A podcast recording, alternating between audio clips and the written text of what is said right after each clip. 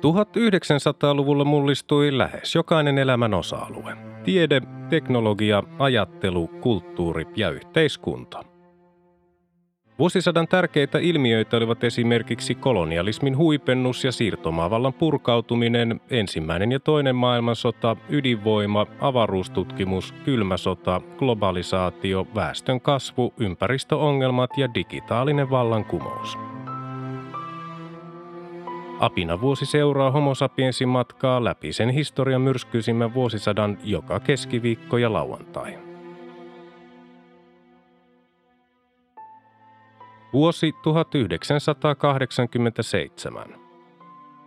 Ensimmäinen heinäkuuta Ranskan presidentti François Mitterrand ja rouva Daniel Mitterrand saapuivat kaksipäiväiselle valtiovierailulle Suomeen – Seuraavana päivänä toinen heinäkuuta natsirikolliseksi syytetty virolainen Karl Linnas kuoli sotilassairaalassa Leningradissa ennen kuin uutta oikeudenkäyntiä häntä vastaan ehdittiin aloittaa.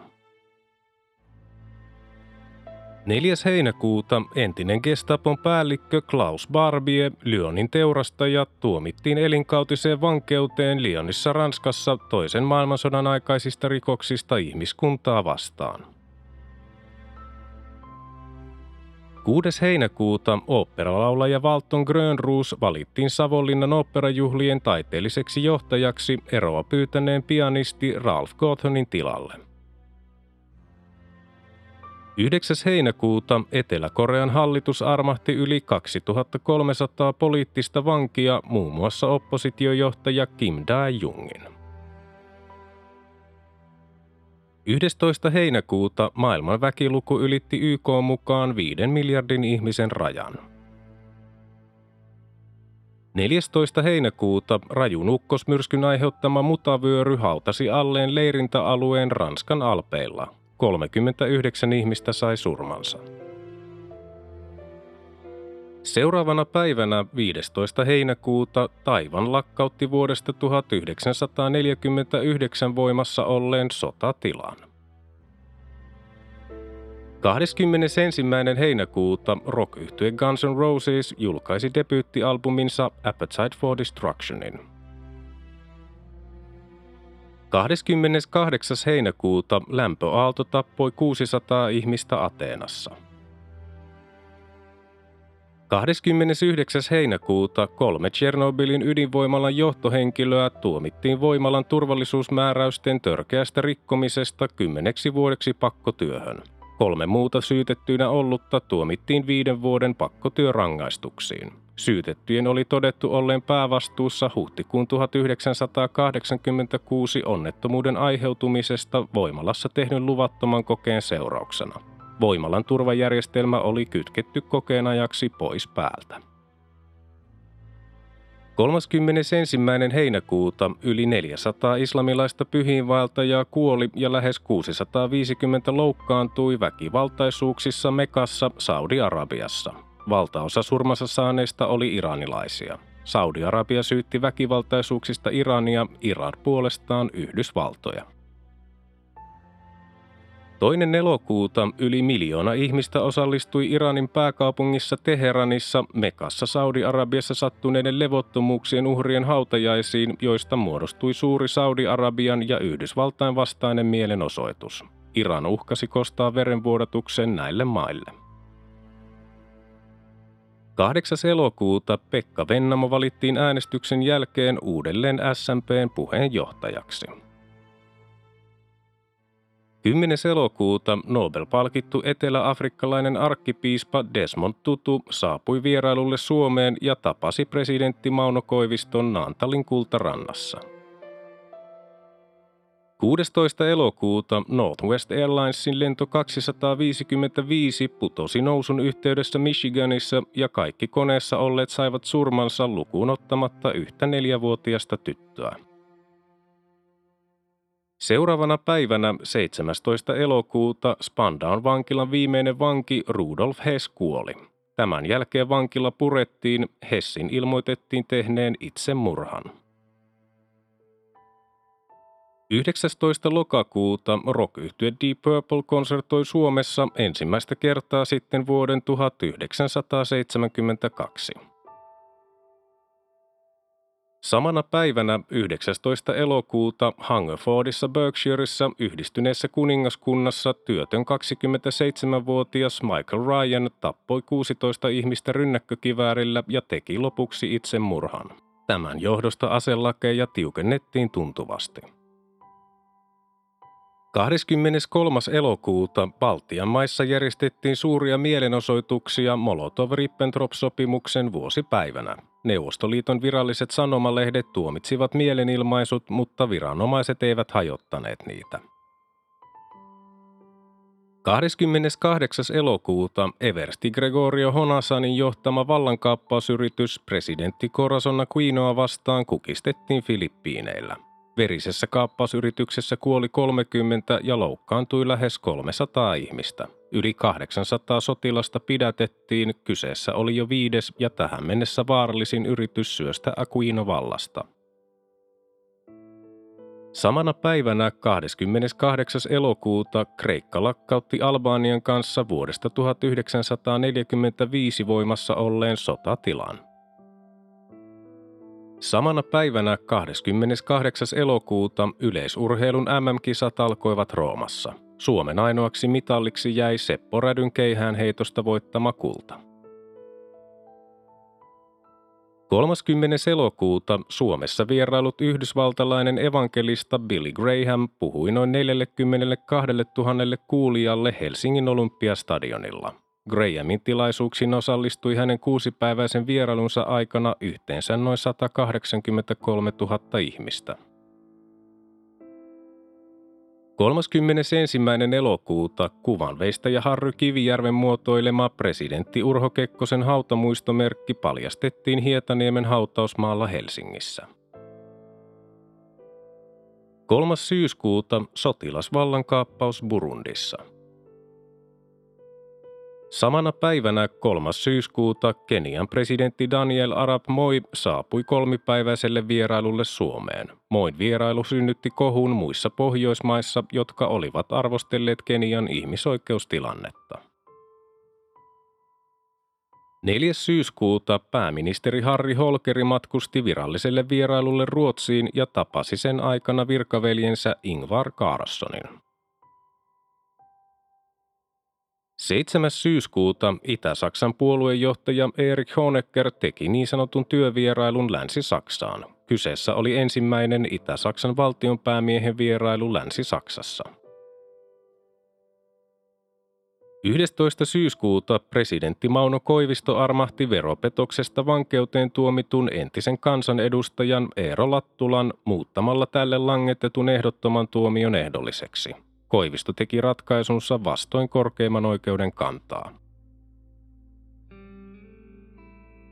13. syyskuuta Ranskalle kuuluvassa Tyynellä valtamerellä sijaitsevassa Uudessa Kaledoniassa järjestettiin kansanäänestys mahdollisesta itsenäistymisestä. Äänestäneistä yli 98 prosenttia kannatti alueen pysymistä osana Ranskaa. Alueen alkuperäisväestö kanakit boikotoi äänestystä. 15. syyskuuta YK pääsihteeri Javier Perez de Cuellar epäonnistui yrityksessään tulitauon aikaansaamiseksi Iranin ja Irakin välille, koska Iran oli vaatinut YKta julistamaan Irakin maiden välisen sodan aloittajaksi. 18. syyskuuta presidentti Mauno Koivisto nimitti ulkoministeri Kalevi Sorsan Suomen Pankin johtokunnan jäseneksi. 21.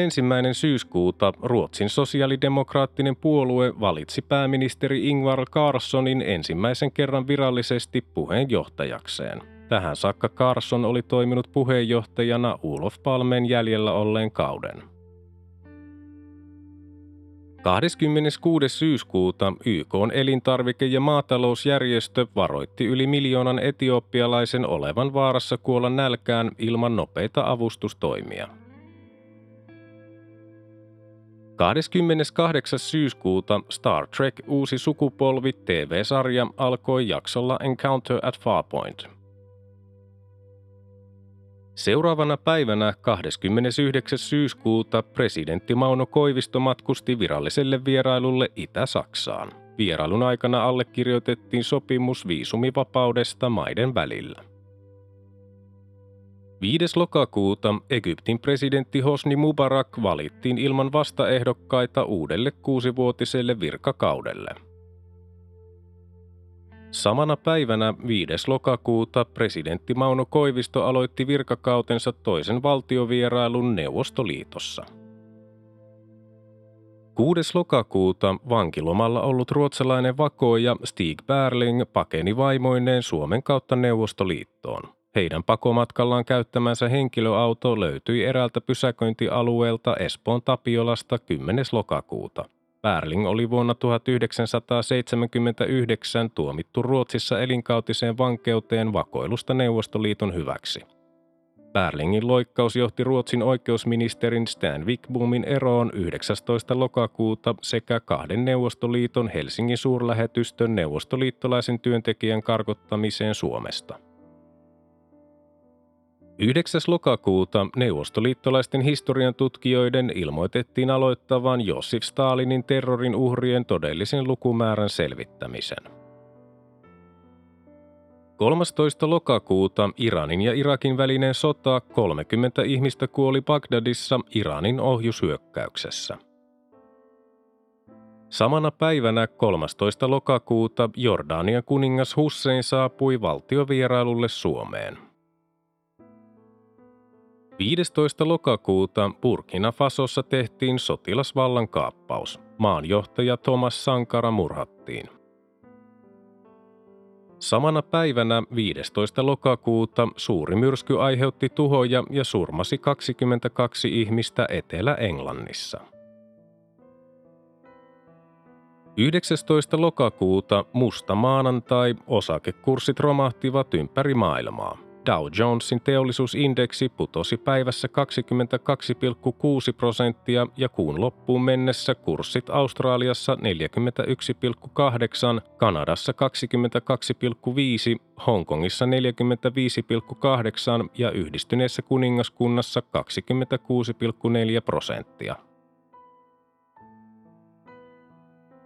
23. lokakuuta niin sanotun Helsingin metrojupakan oikeuskäsittely päättyi, kun korkein oikeus vahvisti Helsingin entisen metrojohtajan Unto Valtasen hovioikeudessa saaman yhden vuoden ja yhdeksän kuukauden ehdottoman vankeustuomion lahjoman vastaanottamisesta. 25. lokakuuta Heidi Hautala valittiin Vihreän liiton uudeksi puheenjohtajaksi. 27. lokakuuta arkkiatri Arvo Ylppö täytti 100 vuotta. Valtiovalta järjesti Ylpölle syntymäpäiväjuhlan ja merkkipäivän kunniaksi julkaistiin myös postimerkki. 30. lokakuuta NEC julkaisi PC Engine-pelikonsolin. Ensimmäinen marraskuuta turvavyön käyttö tuli Suomessa pakolliseksi henkilöauton takaistuimella matkustaville. Seuraavana päivänä toinen marraskuuta Neuvostoliiton puoluejohtaja Mihail Gorbachev tuomitsi Josif Stalinin valtakaudellaan harjoittamat sortotoimet lokakuun vallankumouksen 70-vuotisjuhlissa Moskovassa pitämässään puheessa. 4. marraskuuta eduskunnan puhemies Matti Ahde valittiin Oy Veikkaus ABn toimitusjohtajaksi. Ahde ilmoitti siirtyvänsä uuteen työhönsä vuoden 1990 aikana. 7. marraskuuta Tunisiassa presidentti Habib Bourguiba syöstiin vallasta, häntä seurasi pääministeri Zine El Abidine Ben Ali. 8. marraskuuta Enniskillenissä Pohjois-Irlannissa IRAn pommi surmasi 11 ihmistä. Seuraavana päivänä 9. marraskuuta Suomen Pankki laski liikkeelle uudistetut 10 ja 500 markan setelit. 12. marraskuuta Aaltosen kenkätehdas irtisanoi menekkivaikeuksien vuoksi yli 100 työntekijää Tampereella, Juupajoella ja Viialassa. Irtisanotuista suurin osa oli naisia. 16. marraskuuta kaksi pikajunaa törmäsi täydessä vauhdissa toisiinsa Ruotsissa Lerumin kunnassa lähellä Göteborgia. Yhdeksän ihmistä kuoli ja yli sata loukkaantui. Onnettomuuden syynä oli rautatien kulunvalvontajärjestelmässä ollut vika. Samana päivänä 16. marraskuuta Neuvostoliitto ilmoitti tehneensä poliittisen päätöksen joukkojensa vetämisestä Afganistanista 7-12 kuukauden kuluessa.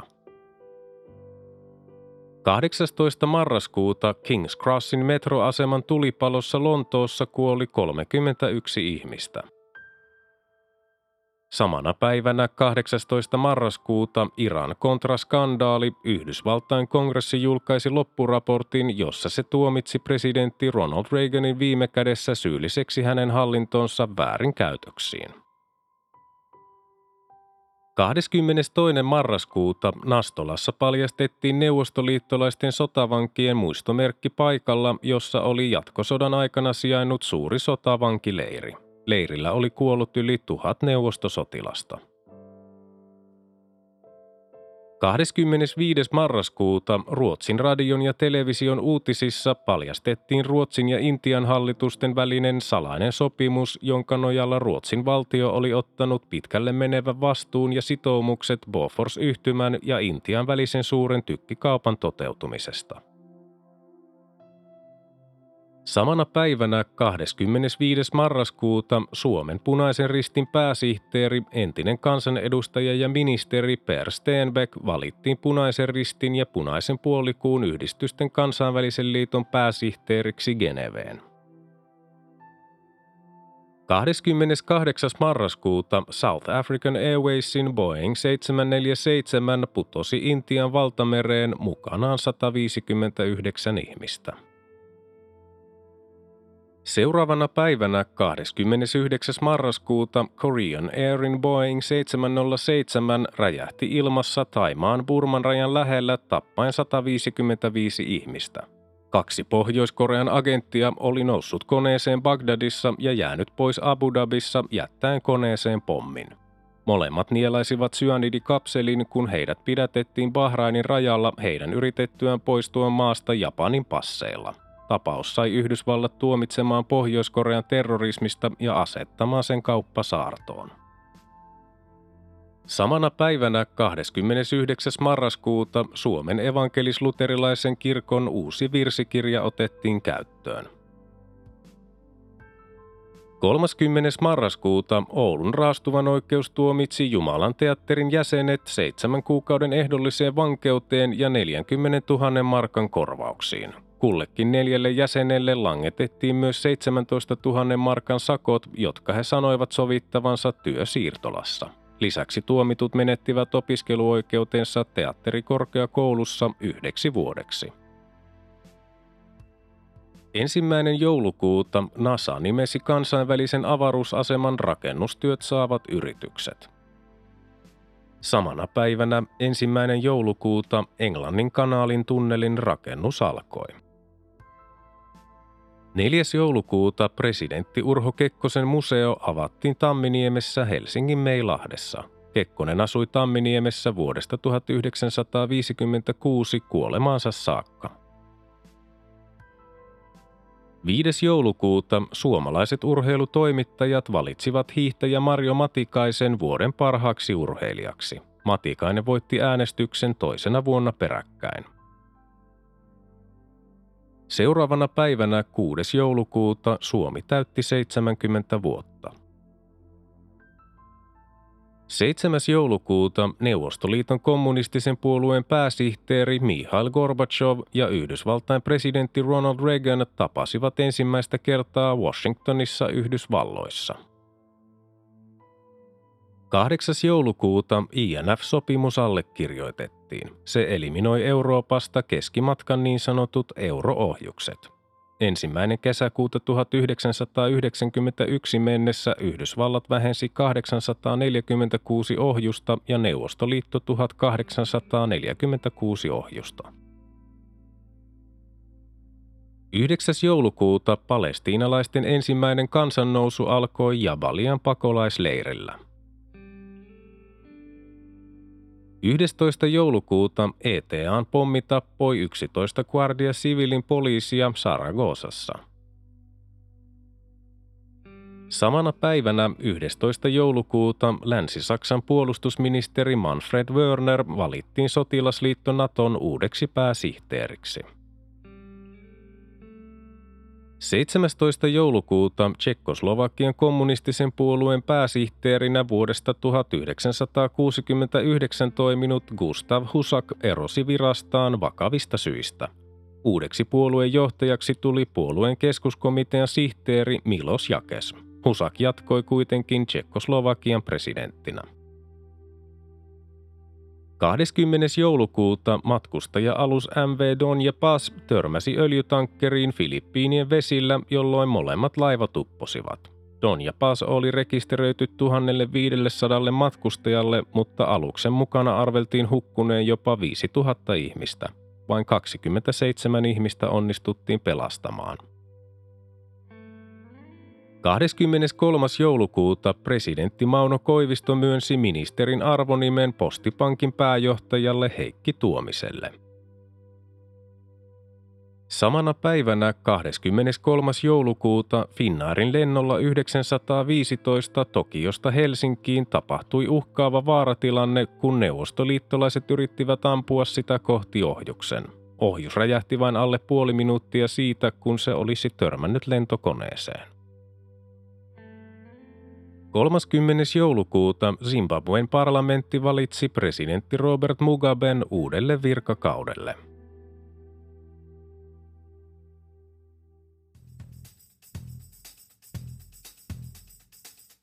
Tämä oli Apina vuosi. Homo sapiensin seikkailut jatkuvat taas seuraavassa jaksossa. Liitytään mukaan.